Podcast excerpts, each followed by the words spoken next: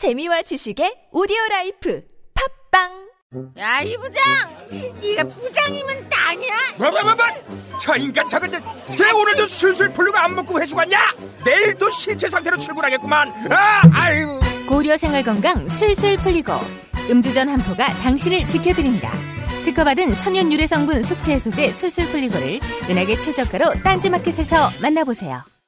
아무도 묻지도 따지지도 않고 가입하셨다고요 보험은 너무 어려워요. 걱정 마십시오 마이보험 체크가 도와드립니다 1800-7917 마이보험 체크로 지금 전화 주세요 1800-7917 이미 가입한 보험이나 신규 보험도 가장 좋은 조건을 체크해서 찾아드립니다. 인터넷 한글 주소 마이보험.com 또는 카카오톡에서 아이디 검색 마이보험을 친구 추가하여 상담하실 수 있습니다. 전혀 다른 세 사람, 여자라는 운명에 맞서다. 레티샤 콜롬바니 지음. 이 작품을 그들에게 바친다. 사랑하고 아이를 낳아 기르고 수없이 쓰러졌다가 다시 일어나는 여자들에게 바친다. 그들이 벌이는 전투를 나는 안다. 그들 한 사람 한 사람이 얼마간 나이기도 하므로 장편 소설 세 갈래길. 도서출판 밝은 세상. 팟캐스트 이용자님들 안녕하세요. 다이어트 전문샵 비타샵입니다. 비타샵은 나와 내 가족이 먹을 건강한 다이어트 식품을 만듭니다. 값싼 중국산 재료나 GMO 원료를 안 쓰며 농약 잔류량도 검사해 투명하게 공지합니다. 건강한 다이어트를 원하는 분, 건강한 식사 대용식을 찾는 분, 비타샵을 방문해 주십시오. 1월 한 달 동안 다양한 행사를 진행 중이니 이참에 비타샵 다이어트 꼭 해보세요. 15둘들의 6648 혹은 비타샵을 검색해 주세요.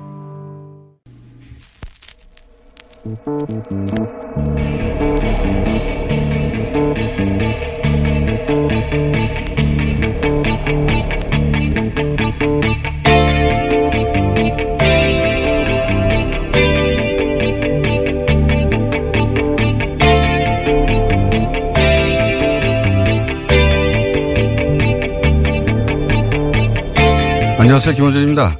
사법부 블랙리스트 논란에 대한 조사의 발표가 어제 있었습니다.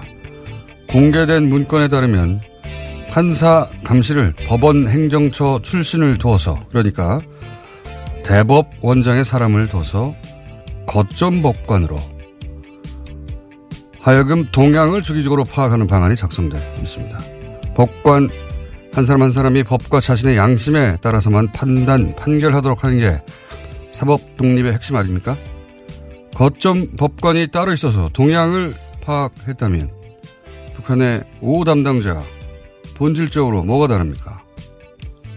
특히 박근혜 정부에게 큰 부담이었던 원세훈 전 국정원장의 댓글 공작, 항소심 판결 전후에 법원 행정처가 청와대와 연락해 의견을 나누고 재판부 의중을 파악하라고 했던 내용은 사법부가 재판부의 판결 내용을 미리 파악해서 청와대 의중에 맞추려고 한 정황에 다름 아니다. 사법부에 대한 외부 비판이 있을 때마다 독립을 해치지 말라 항변했던 사법부가 가장 조직적인 사법방해를 스스로 자행하는 당사자였던 겁니다. 묻지 않을 수가 없습니다. 누군가 사법부를 이렇게까지 망가뜨렸다. 그 당사자가 누군가 묻지 않을 수 없다. 김호준의 질문이었습니다.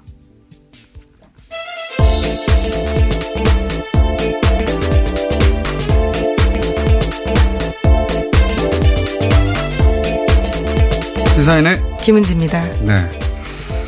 어, 굉장히 큰 뉴스죠, 사실은. 네, 그렇습니다. 사법부가 독립이 헤쳐졌다라는 건데요. 근데 그게 이제 사법, 사법부 내부에서부터 그런 일을 조직적으로 했다는 게, 어, 가장 큰 포인트입니다. 네. 이게 뭐 어디서 찍어 눌러서 예전에 군사정권처럼, 어, 협박을 해서 그게 아니고 사법부가 스스로, 예, 법원 행정처 사람을 거점 법관은 뭡니까? 거점 법관을 둬서 동향을 파악하도록 했다.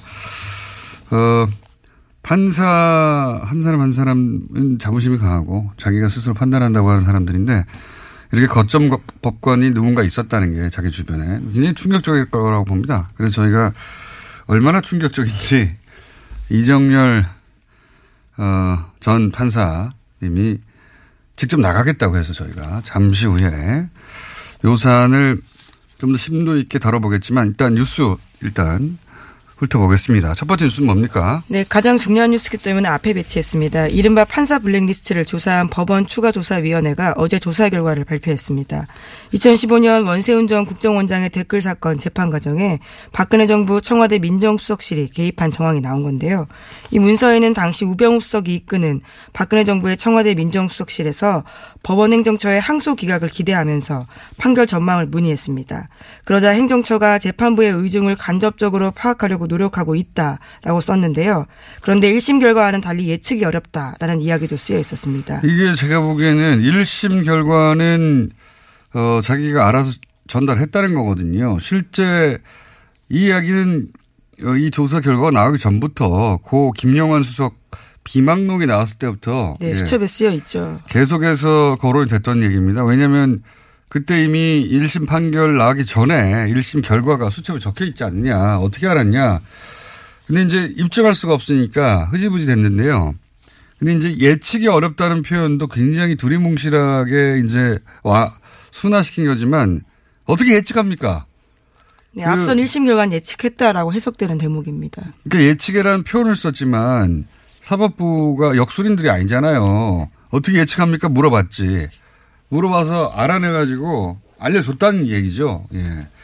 1심 때는. 근데 2심 때는 뭐, 그 담당 판사가 완고하다든가 아니면 그 얘기를 전혀 입에 열지 않는다든가 누구한테도 말하지 않는다든가 뭐 그래서 뭐 알기가 어려웠다 이런 얘기잖아요. 1심 때는 말해줬다는 얘기죠. 네, 가장 관심을 받았던 공직선거법 관련해서는요, 무죄를 내렸거든요, 1심 재판은요. 네. 그런데 2심에서는요, 징역 3년 되고요, 법정 구속됐습니다. 자, 그런데 이제 더 재밌는 것은 더 황당한 것은 어, 우병우 전 수석 여기서 등장합니다. 우병우 전 수석이 어, 그렇다면 상부심을 전원 합의체로 해달라. 이 의미는 잠시 후에 이정렬 판사와 얘기 나눠보겠지만 이렇게 요구했는데 또그 요구대로 됐어요. 네, 그렇죠. 그래서 13대 0이라는 결과로서 다시 파기환송이 됐습니다. 그러니까 여기 쓰여 있는 그대로 실행됐다라고 볼 수 있는 거죠. 파기환송됐다는 요 사건에 관해서 저희가 몇 달 전에 예, 어떻게 파기환송됐는지 지논, security 파일, 이 증거 능력을 인정하지 않아서 파기환송됐다 이렇게 얘기했거든요. 네, 핵심 증거입니다. 예. 근데 이제 여기 문서에 보면은 어, 핵심이 증거 능력 인정이다. 예. 그런 이- 얘기가 적혀 있고 그 증거 능력을 인정하지 않아서 파기환송이 돼버린 거죠. 예. 이 파기환송돼서 사법부 내에서도 난리가 났었죠. 이게 뭐냐고. 근데 이제 조금 더 자세히 진원과 시키로티를 얘기하면 진원하면 무슨 영화 같잖아요. 그게 아니고 논지에 꼭 논지를 뒤집어 놓은 겁니다. 좀 자세히 설명하자면 이게 무슨 얘기냐면 그 심리전을 펼칠 때 주요한 이슈가 있잖아요. 네, 매일매일 그런 내용들을 봤는데요. 네. 어떻게 해야 되는지 지시받는 내용입니다. 그러니까 국정원장과 부소장 회의에서 주요한 지시사항이 나옵니다. 논지가 결정되는 거죠.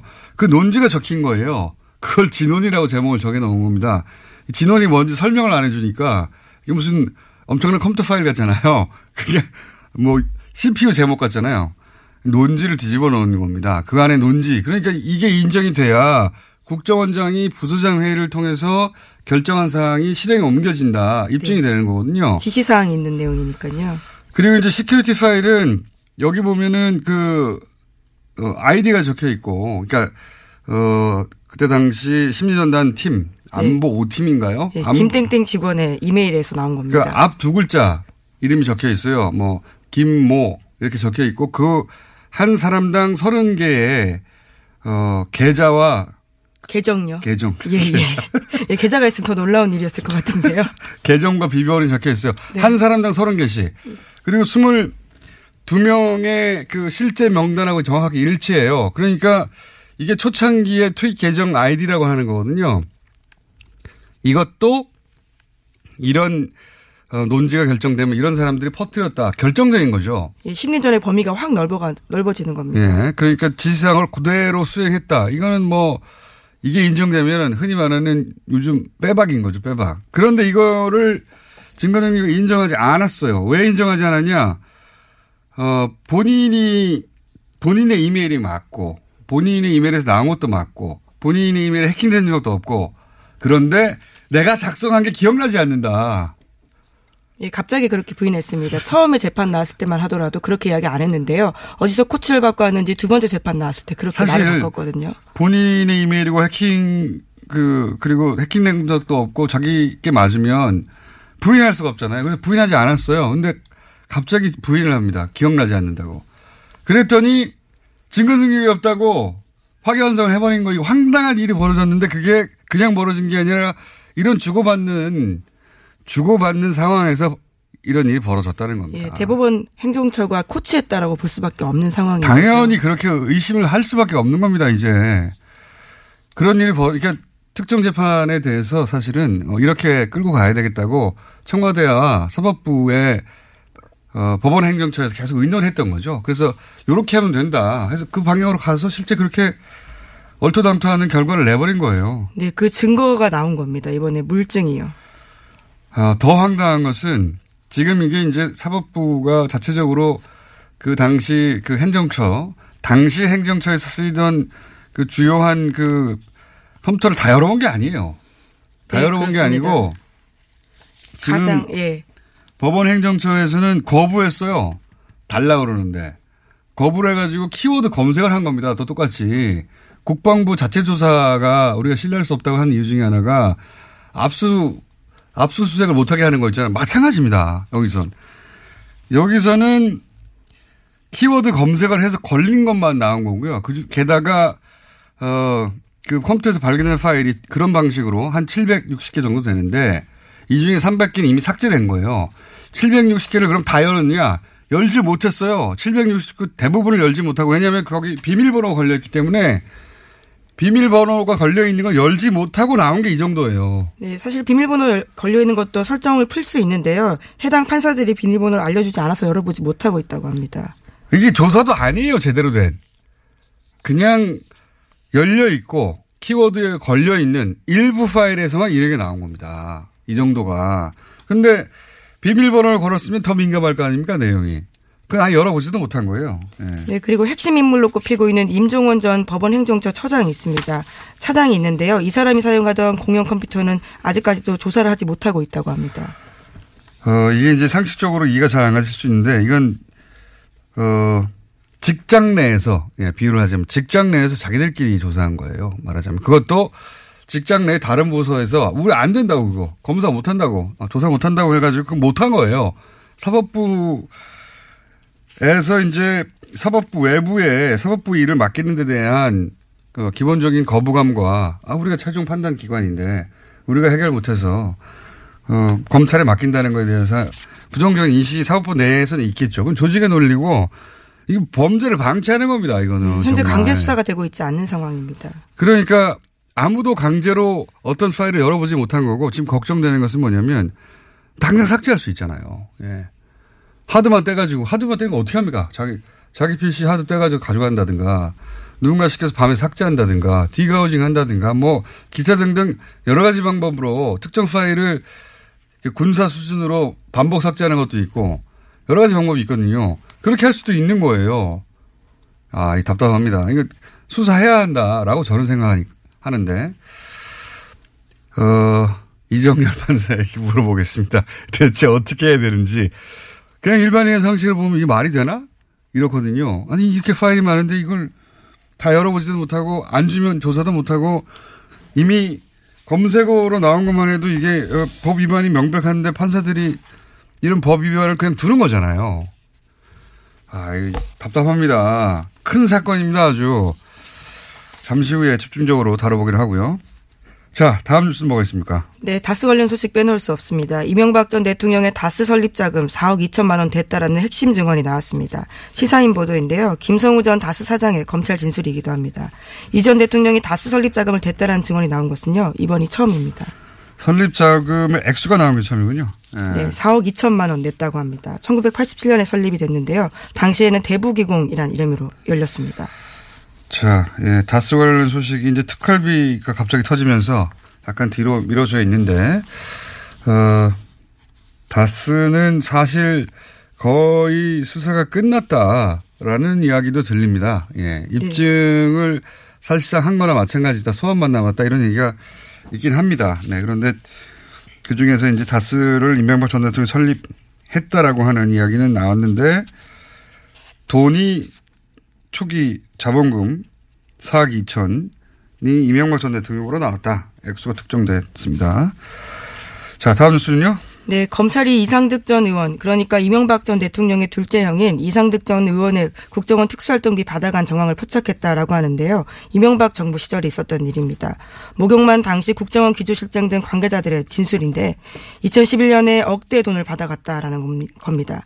직접 자기가 줬다라는 이야기도 하고 있는데요. 당시는 인도네시아 대통령 특사단이 방 안에서 있었는데 숙소에 침입했던 일이 있었습니다. 국정원 직원들이 들켰는데요. 그 상황을 무마하기 위해서 돈을 준 게 아니냐라는 의혹이 나오고 있습니다.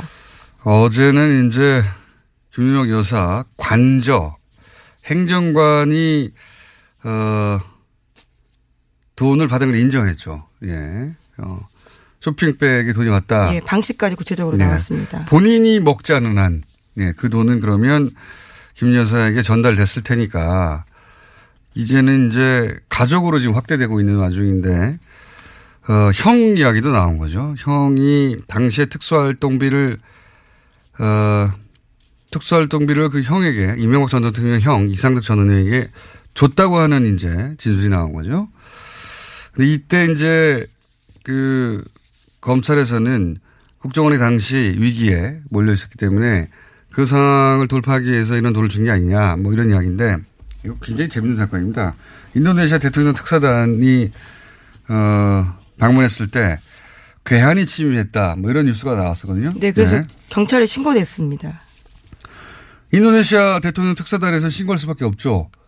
이, 이 당시 사건이 어떻게 되냐면 굉장히 재밌어서 잠깐 말씀드리면 어, 이명박 전 대통령 면담이 잡혀 있는 날이었어요. 그래서 이제 특사단이 면담을 하러 가는 거였거든요. 그러니까 비는 게 분명하죠. 그러니까 면담이 있다는 걸 알았던 거예요. 예. 나중에 이제 국정원 직원들로 드러났으니까 국정원에서는 면담이 있는 걸 알고 당시 남자들 여자 한 명으로 이루어진 3인조가 투입됩니다. 그래서 이제 노트북에서 뭘 카피하고 있는데 그 중에 한 사람이 뭘 놓고 갔는지 다시 돌아온 거예요. 들켰죠. 들켰는데 웃긴 거 그럼 한 사람이 망을 보든가 했어야 되는데 세 명이 다 바빴나 봐요. 방에 들어와가지고 들켰어요. 들켜가지고 진짜 웃긴 것은 여기서부터 들켰으면 냅다 도망가서 자기 신원이 드러나지 않도록 해야 되잖아요. 그 중에 노트북 한 대를 들고 나갑니다. 그렇죠. 들고 나가니까 이 특사단 입장에서는 없어진 게 없으면 뭐 신고를 안 했을 수도 있을지도 모르겠습니다. 노트북 하나 들고 나가 도망갔잖아요. 당연히 신고를 했죠. 그 호텔에서 타, 찾았어요. 그 국정원이면 깜짝같이 사라졌을 것 같잖아요. 19층에 숨어 있다가 잡힙니다. 이 사람들이. 특수훈련을 받은 국정원 요원이라고 보기엔 굉장히 어설픈 일들이 많아서요. 물건을 훔쳤다는 점도 굉장히 문제지만 더 웃긴 들켰다는 게더 문제로 그것도 웃기지만 그러니까 첩보기관의 입장에서 보자면 들킨 게 더 문제죠. 그렇죠. 네, 들키지 말았어야지 했으면 더 웃긴 건 비상통로에서 발견됐거든요. 통, 발견되니까 노트북을 주고 다시 도망가요. 굉장히 제가 보기에는 그 세계 첩보기관 사상 가장 치욕적인 사건 하나로 정말 망신스러운 예. 일입니다. 전 세계 베스트 10에 안에 들어갈 정도의 사건입니다. 이게 노트북 들켰는데 눈앞에서 노트북 하나 도, 들고 도망가고 그것도 비상 통로에 숨어 있다가 호텔 직원한테 잡히고 잡히니까 냅다 노트북을 돌려주고 다시 도망가고 여기서 좀 이상한 점은 호텔 그 방문을 어떻게 열었느냐 뭐 어, 이 침입 한뭐 흔적이 없다. 예. 그럼 카드키를 가져가는 거 아니야? 호텔이 협조한 거 아니냐? 게다가 이 비상통에서 발견됐을 때 잡혔어야 되잖아요. 노트북을 주고 도주해 어떻게 도주했냐? 예, 도주도 이상합니다. 네, 그래서 당시에 국정원 별명이 걱정원이었습니다. 워낙 걱정 끼치는 일들이 많다고요. 그때 그때 나 어, 돌았던 변명이 더 웃깁니다. 바로 위층에 국정원 기관에서 쓰던 방이 있었는데 그 방에서 노트북을 가져오라고 하다 했는데 방 번호를 잘못 알아가지고 그 아래층에서 그걸 가져갔다 이런 식으로 해명했거든요. 말도 안 되는 소리죠. 그런데 직원 누군가 들어오는데 그 노트북 하나를 왜 들고 도망갑니까? 아, 방 잘못 알았습니다. 해명해야 되죠. 예. 말도 안 되는 소리인데 어쨌든 그렇게 웃긴 사건이었습니다, 이게. 생각이 나서. 댓글 공작이 아무래도 치중하다 보니까 정보기관 본연의 역할을 제대로 못하는 게 아닌가. 굉장히 치욕적인 예. 사건이었고, 그래서 이제 하도 질타를 받다 보니 이런 식으로 국면을 넘기려고 당시 이제 이상득 어, 전 의원 같은 경우에는 그 형님이고 힘 막강했으니까 로비를 한 게 아닌가. 당시 뭐 예산이 줄어든다든가 이런 일이 있을까봐 뭐 이런 의- 의구심을 가지고 이제 있는 거죠. 예, 의심을. 이제 소환해서 추궁한다고 합니다. 자. 네, 어제 압수수색도 있었습니다. 웃긴 사건이었습니다. 자, 그때 특할비가 건네졌을 줄이야. 자, 다음 뉴스는 뭡니까? 네, 어제 박근혜 전 대통령 재판의 증인으로 안봉근 전 비서관이 나왔습니다. 안 전 비서관은 박근혜 전 대통령에게 보고할 때 최순실 씨가 있었다라는 진술을 했는데요. 문고리 3인방으로 불린 이재만, 안봉근, 정우성 전 비서관이 있는데 이 세 사람이 보통 일요일 오후 3, 4시 청와대 관저에서 박근혜 전 대통령에게 업무를 보고했다고 합니다. 이때 최순실 씨가 옆에 있었다라고 합니다. 뭐 옆에 있었던 것까지는 놀랍진 않아요, 이제. 놀랍지 않은데, 어, 이 상하 관계가 여실히 드러나는 증언이에요. 그러니까 문고리 3인방은, 어, 김기춘, 예. 막강했던 김기춘 비서실장조차 문고리 3인방을 어려워했다고 하거든요. 근데 이제 최순실 씨는 전혀 어려워하지 않았던 거죠. 예.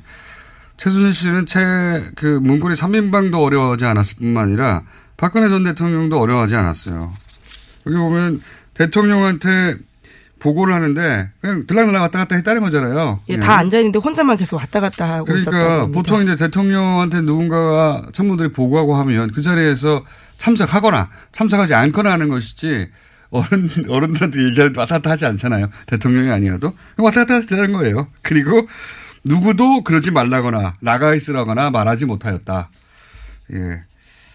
어, 최순실 공화국이었다, 실제. 이런 얘기입니다. 자.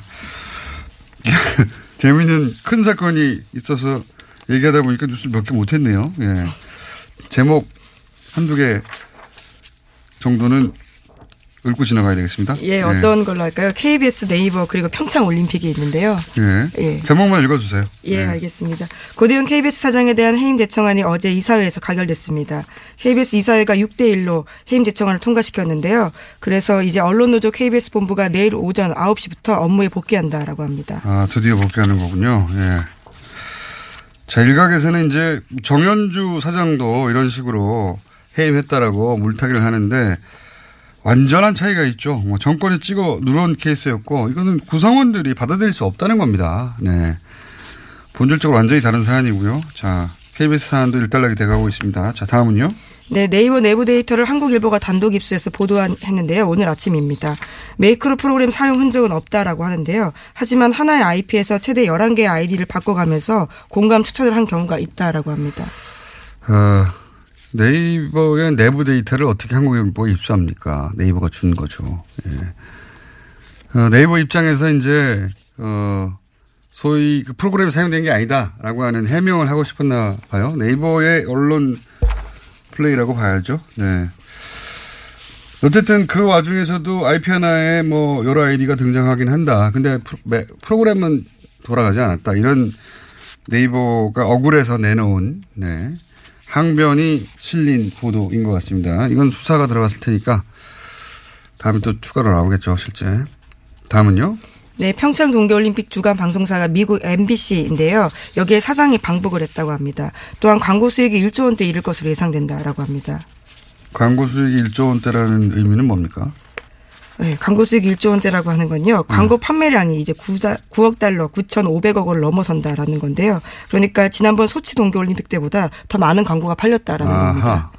광고가 역대 1위다 뭐 이런 그런 얘기인가 보죠? 네. 생, 우리 예상, 우리 생각하고는 다르게 평창 올림픽이 흥행이 되고 있다. 이런 얘기네요. 이야기도 잠시 후에 저희가 김지윤 박사 오랜만에 모셔가지고, 예, 미국 셧다운 얘기와 함께 좀 다뤄보겠습니다. 시사인의 김은지였습니다. 감사합니다. 이거 차량용 핸드폰 거치대야? 응, 조인트라고 투힘에서 새로 나왔는데 얼마나 편한지 몰라. 동생은 인터넷 강의 볼 때 태블릿 거치대로 쓰고 우리 엄마는 요리할 때 레시피 보는 용도로 쓰기도 해. 조인트라고? 응, 우리 아빠는 골프 스윙 연습할 때도 셀카 거치대로 쓰시던걸? 그러면 나도 헬스 할 때 셀카 거치대로 쓸 수 있겠네. one, two, three 할 때 two, 힘 세다 할 때 힘, 투, 힘. 네이버에 투 힘을 검색해 보세요.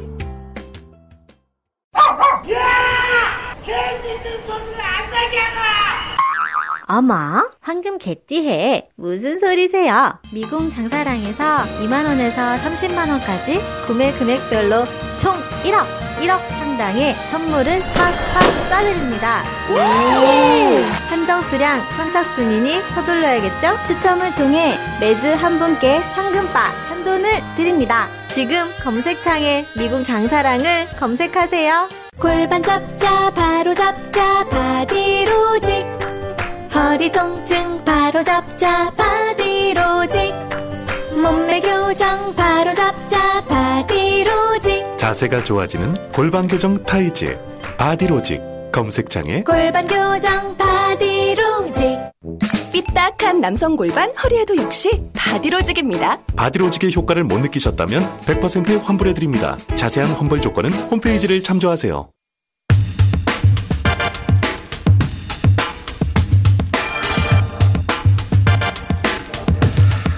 법원의 추가 조사위, 예, 블랙리스트에 대한 추가 조사위죠.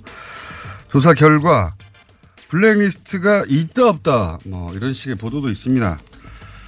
이 논란 한번 짚어보겠습니다. 제대로.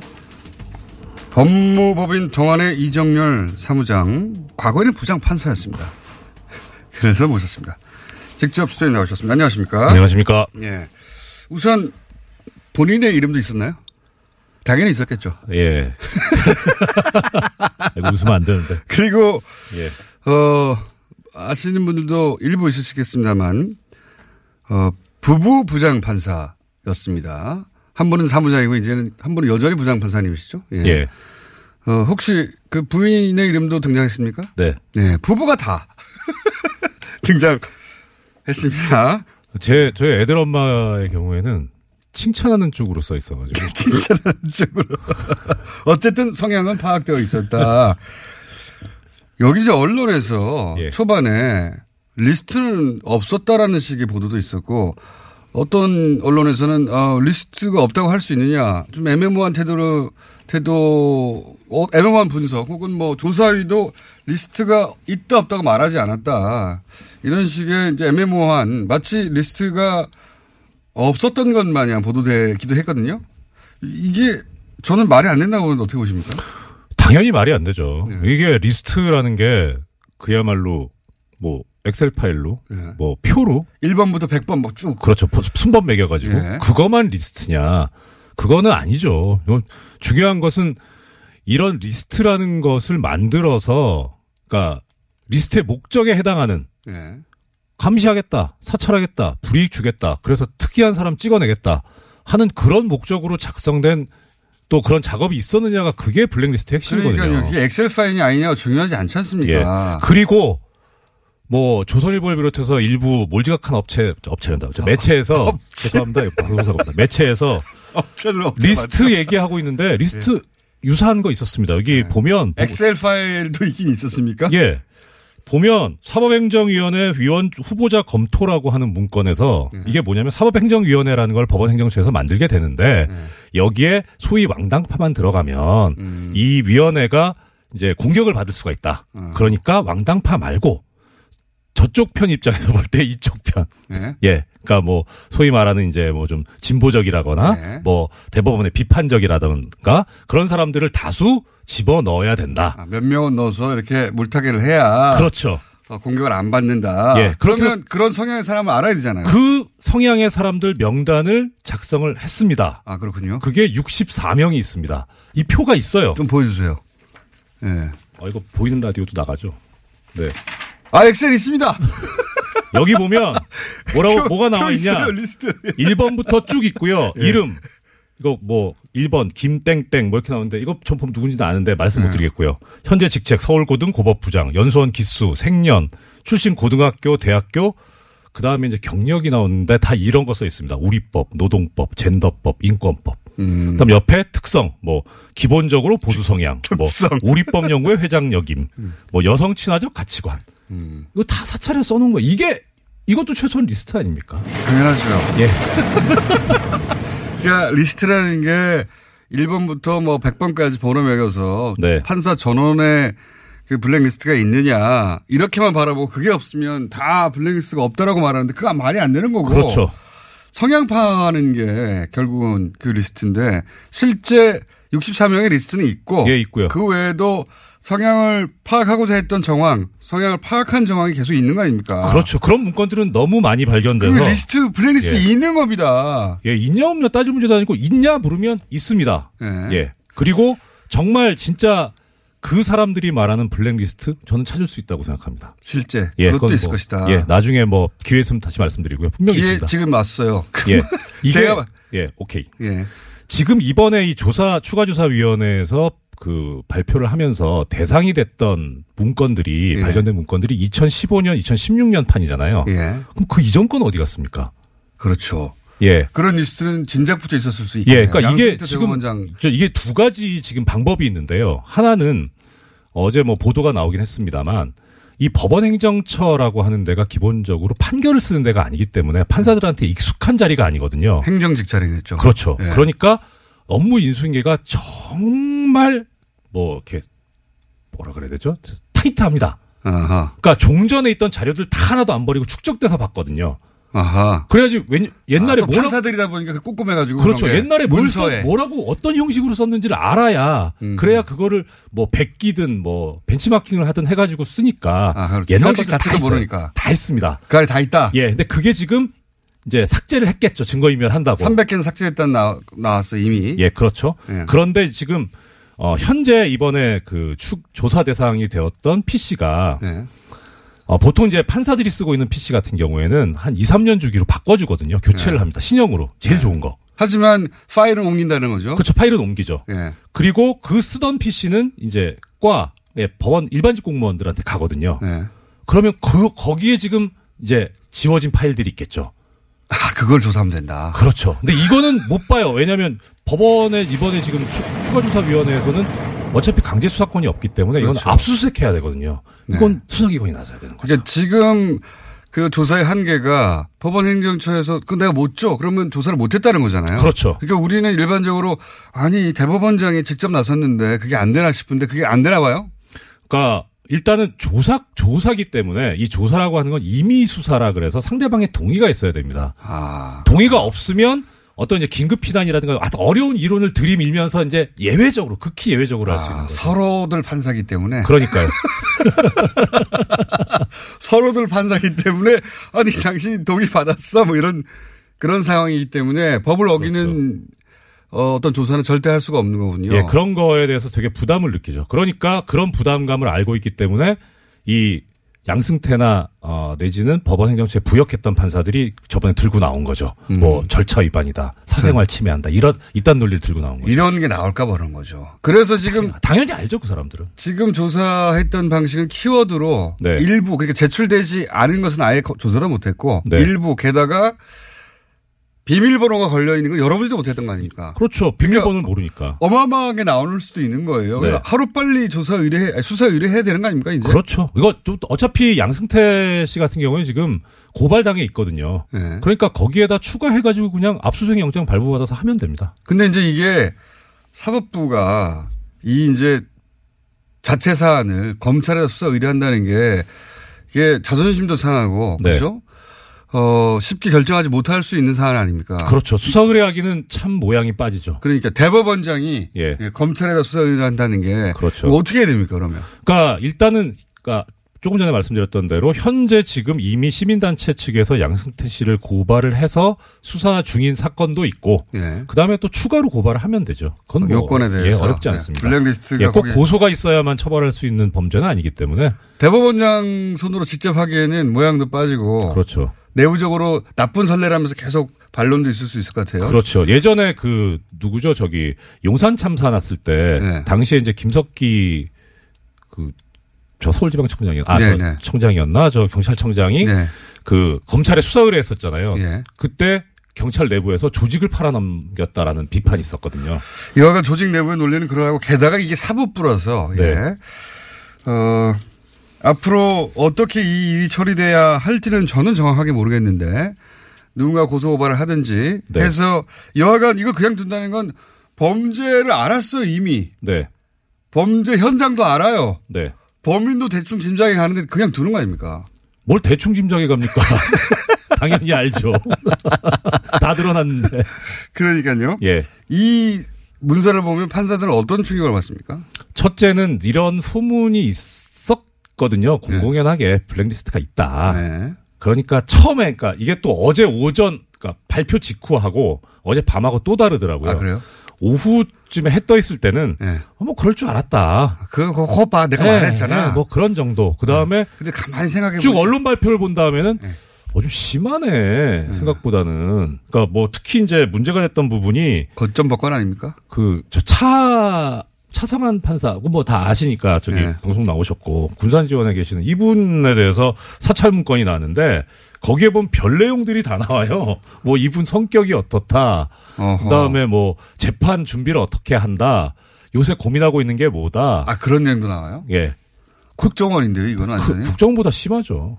그러니까 이런 걸 보면서 야 이런 것까지 했네 심하다였거든요. 네. 근데 그 다음에 실제 이제 이 조사 보고서하고 거기에 그 법원행정처에서 작성했다는 그 문서까지 전부 다 이제 퍼지고. 발- 예, 퍼- 그 알게 되고 나서는 네. 판사들이 좀 열받아서 뭘 못하는 거예요. 이렇게 했단 말이야? 뭐 특히 뭐 뭐 아까 저 말씀도 나왔습니다만 원세훈 전 국정원장 재판 같은 경우에는 네. 이거 완전히 법원을 들어다 갖다 바쳤잖아요. 그렇게 느끼는 거군요. 예. 음. 자기들은 입으로는 사법권 독립 얘기하면서 뒤로는 법원을 그것도 청와대 일개 수석 비서관한테 갖다 바친 거 아닙니까? 우병우 민정수석한테. 예. 이런 이런 작태를 벌였으니 화가 나죠. 그러니까 제가 이제 브리핑에서 우병우 민정수석이 2심에서 이제 원재훈 어, 전 국정원장에다 실형이 나왔잖아요. 네. 예. 실형 3년이 나오니까 그러면 전원 합의체로 보내달라. 네. 어, 그래서 실제 전원 합의체로 보내줬어요. 기가 막히죠. 이게 전원 합의체로 보내달라는 게 의미가 뭡니까? 일단 법적으로. 대법원 전환합의체라고 하는 데는 어, 대한민국에서 대한민국에 존재하는 법원 중에 최고 최강이죠. 아, 여기서 결정되면 뒤집기 어렵다? 예, 이거, 이것을 뒤집으려면, 원래 그 대법원 전합의체라는 데가 어떤 데냐면, 종전의 판례가 잘못됐다고 생각됐을 때 그 판례를 뒤집는 데예요. 아하. 그러니까 대법원 전합의체에서 뭔가를 했다라고 하면, 하나의 판례가 되는 거고, 이 판례는 향후 10년간은 최소한 효력이 있다고 봐야죠. 아하. 그러니까, 그냥 일반 소부에서 대법관 3명, 4명이 하는 재판도 하급심에서는 뒤집지 못하게 하는 게, 이제, 이 법원 조직법상의 규정이긴 한데 그건 네. 이제 당해 재판부만 그 재판을 하는 그 재판부만 아, 이 구속을 할 뿐이고 다른 판사들한테 미치는 영향까지는 그렇게 크진 않거든요. 근데 네. 대법원 전환합의체는 크죠. 아하. 그러니까 지금 우병우 전 민수석이 늘었던 것은 이 전원 합의체에서 그 2심을 뒤집어서 다시는 뒤집히지 못하게 만들려고 했던 거군요. 네. 그렇죠. 그리고 아. 이게 다시 파기환송돼서 어차피 뒤집자는 거였으니까 무죄 네. 취지로 다시 파기환송돼서 어느 재판부에 가던 간에 이것은 대법원 전원합의체에서 무죄 취지로 보낸 것이니 유죄 판결하지 마라. 하급심의 부장 판사들이나 판사들은 아, 이거 못 짚는구나. 생각이 달라도 이렇게 받아들일 수밖에 없는 상황이군요. 그렇죠. 이거는 그냥 단지 어 왜 이러지라는 수준이 아니라 아 대법원 전원합의체에서 나온 건데 이걸 어떻게 뒤집어요? 아, 그러니까 이런 거죠. 우병우 수석은 전원 합의체 보, 근데 전원 합의체 단순히 보내라는 것만 가지고는 본인의 뜻을 다- 달성할 수가 없어요. 그렇죠. 전원 합의체 보낸 다음에 지금 20을 뒤집을 계획을 해야 네. 그래야 전원 합의체 일단 보내달라고 말을 할 거 아닙니까? 그렇죠. 자기 뜻과 반대로 결론 나오면 자기 완전히 뒤집을 수 없는 상황이 되는 거잖아요, 이제는. 네. 어떻게 해줄 수 없는. 그러니까 전원 합의체에 보내달라고 우병우 민정수석이 말을 했을 때는 저번 합의체에서 자신이 원하는 결과가 나오도록 할 수 있다 안 하는 믿음이 있으니까 그걸 보낸 거 아닙니까? 그거 당연하죠. 그게 1심 판결에서 나왔었잖아요. 김영환 전 민정수석 비방록에도 나오지 않습니까? 선고 결과를 미리 알고 있잖아요. 그러니까 1심 때는 다 교감을 하고 한 거예요. 네. 근데 이상하게 항소심이 특정 이심에. 재판부에 가버리게 2심 재판부는 도 전혀 말을 안 듣는 이심 재판부의 당시 그 부장 판사님 누굽니까? 이름 좀 알려드려야 돼요. 아시잖아요. 공장장님 재판하신 분이. 아, 그분이에요? 예. 아, 훌륭하신 분입니다. 문효영님하고 저 누구야 주진우 기자님 재판하신 분 아니에요? 아, 저희가 무죄를 그렇게 받았군요. 아이고, 다행 운도 좋지, 저희가. 어, 안뭐 뺏- 여담입니다만 공장님 참 이 재판에 있어서 대진운이 좋다. 대진운이 좋다. 네. 여기까지는. 그래서 제가, 어, 무패의 피고인이었는데, 여, 피의자였는데, 자. 예. 그래서 2심 재판부가 마음대로 안 돼가지고, 네. 어, 전원 합의체에 보낸 다음에, 네. 아, 제가 이 성함을 나중에 알려드릴게요. 김상환 부장판사님. 그분이 기사도 났었죠. 네. 이 원세훈 전 국정원장 재판할 때 예. 형이 국정원 근무하는데 예. 재판에 영향을 미칠까봐 형하고도 연락 안 했다고. 그러니까요. 예. 아주 굳건한 분입니다. 네. 박수 한번 다시 드리고요. 자, 우병우 민정수석은 알고 보냈고 그렇죠. 실제 전원 합의체로 갔고 또 말도 안 되는 지논 security 파일 뒤집는 거, 증거 능력을 뒤집는 거 이거 말도 안 되지 않습니까? 그렇죠. 이게 정말 여러 차례 말씀드렸지만 말도 안 되는 일이 실제 벌어졌고 그거는 청와대가 하는 대로 한 거죠. 게다가 전원합의체에 갔는데 13대 0이에요. 아무도 이견이 없어. 이런 재판이 어딨어요. 그 대법원장의 의중이 강하게 반영됐고. 그렇죠. 예. 그리고 이 재판이 가진 의미를 한 사람 한 사람이 다 부담을 가지고 받아들였다는 거 아닙니까? 눈 질끔 갖고 해버린 거 아니에요, 이게. 그거는 공장장님께서 네. 점잖게 표현하시는 거고 이 대법관들 다 공범입니다. 저는 재판이 아직 남은 게 있어가지고요. 어, 저도 재판 있는데. 공범이다. 예. 자. 거점 법관. 이거에 충격받지 않습니까? 저는 이거 보고 나서, 야, 이거 오호 담당제다, 오호 담당제. 그렇게 생각했는데. 스파이죠, 스파이. 빨대. 예, 빨대. 아니 실제 그리고요. 이게 더 충격적인 게 그 지금 판사 블랙리스트 관련해서 최 저기 징계를 받은 어 고등법원 부- 부장판사급 판사가 있는데 네. 이분이 국제인권법 연구회 회장도 합니다. 아하. 그러니까 네. 그 당시에 무슨 소문이 돌았냐면 저 양반이 약간 좀 보수적 성향으로 알고 있었는데 국제인권법 연구회 회장을 한다? 아, 그러니까 국제인권법 연구회가 이렇게 탄탄한 데다, 스펙트럼이 넓고 네. 좋은 데다 이런 생각을 하고 있었는데 실제 이 양반은 가가지고 회장이 돼서 그 연구회 내 온갖 고급 정보들을 다 빼내가지고 법원정처에 보고를 하고 그걸 가지고 대책 수립하고 있었던 거예요. 그러니까 아예 일, 일개 한 국가의 네. 차관급 법관이 고위 법관이 빨대가 돼가지고 활동을 한 거죠. 야, 충격적인. 기가 막히죠. 예. 이게 그래서 저희가 어 이정열 전 판사님을 모신 겁니다. 이거 이제 이런 거 해설해 주셔야 되거든요, 지금. 이런 네. 해설이 지금 안 나오고 있어 가지고. 할 거 되게 많은데 시간이 빨리 가네요. 내일 또 나오세요. 저는 이 사건이 정말 중요한 사건이라고 생각하기 때문에 어, 또 모시겠습니다. 오늘 감사합니다. 여기까지 하고요. 좀 네. 순서가 많아가지고 아쉽네요. 어, 내일 또 기대해 주십시오. 예.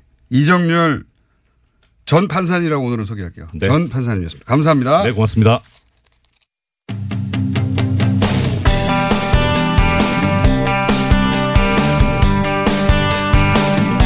자, 시간이, 시간이 몇 분 안 남았습니다. 오랜만에 어렵게 나오신 분인데, 할 수 없이 2부, 3부 걸쳐서 이 코너를 가야 되겠습니다. 오랜만에 나오셨어요. 김지윤 아산정책연구원 연구위원 김지윤 박사님 나오셨습니다. 안녕하십니까. 네, 안녕하세요. 자, 원래 이제 셧다운 얘기도 하고, 네. 트럼프 얘기도 좀 했다가, 올림픽을 바라보는 미국의 분위기도 좀 얘기하려고 했는데, 셧다운은 오늘 새벽에 한국 네. 시간으로 해제라고 해야 되나요? 좀 풀렸어요. 그 그렇죠. 셧다운 얘기도 일단 잠깐 해보죠. 네. 예. 셧다운을 여러 차례 겪었죠, 미국은. 한 10여 차례 이상, 10여 차례 겪지 않았나요? 어, 76년도에 처음 있었고, 요번이 19번째예요. 그러니까 한마디로 공무원 줄 월급 없다고 문 닫은 거 아닙니까? 그렇죠. 근데 이게 약간 예산 그 과정하고 좀 엮어서 봐야 되는 게, 그러니까 우리 같은 경우는 이제 예산하면은 만약에 뭐 잘 통과가 안 돼도 준 예산 뭐 이런 식으로 그렇죠. 가는데, 미국 같은 경우는 이제 9월 30일까지 하고 그다음 10월 1일부터 새로운 회기가 시작이 되거든요. 네. 근데 만약에 이제 예산이 통과가 못하면은 이제 대부분의 경우에는 continuing resolution이라고 했고 약간 임시 방편적으로 해서 이제 그 전에 있었던 예산의 비율로 해갖고 이렇게 음. 책정을 해요. 그래서 네. 이제 계속 그 예산안이 통과되고 할 때까지 있는데 그게 이제 처음 이렇게 지난 이제 9월에 하원에선 통과가 됐었어요. 예산안 12개 비리. 근데 상원이 이제 안 돼 갖고 12월 이제 8일 날 그러면 다시 하자. 그랬다가 12월 22일까지 또 늘렸다가 요번에 19일까지 늘렸는데 이제 그때까지 그게 안 되는 바람에 아, 그러면 예산이 지금 이제 더 이상 지급이 안 되니까 뭐 정부를 이제 셧다운 해 버리는 그럼 예를 들면 이렇게 소방서도 안 돌아가고 그죠? 군대도 그런 정도는 해요. 군대나 이런 것들은 이제 아, 기본적인 스킬치는 네. 그건 되는데 이제 좀 자잘한 거 뭐 뭐 환경청이라든지 뭐 에그리컬처라든지 뭐 이런 건 이제 안 되는 거죠. 예. 그래서 이제 이게 정부, 그 행정부의 부담이 큰 거죠. 어쨌든 최종 책임은 행정부에 있는 거니까, 그죠? 근데 이제 행정부에서는 의회가 지금 안 돼 갖고 합의가 안 돼 갖고 안 되는 거다라고 그쪽으로 하고 물론 그렇긴 거죠. 하지만 여론은 여론은 국민들은 이거 대통령이 잘못했네 이런 식으로 받아들이잖아요. 그게 또 달라요. 옛날에 그래요? 빌 클린턴? 때, 빌 클린턴 같은 경우는 이제 1995년에 빌 클린턴이 비토를 했었어요. 음. 그 예산안을. 이거 안 그래갖고서- 된다고? 예. 네. 그래서 그게 꽤 오래 갔었어요. 그 한 3주 정도 있었거든요.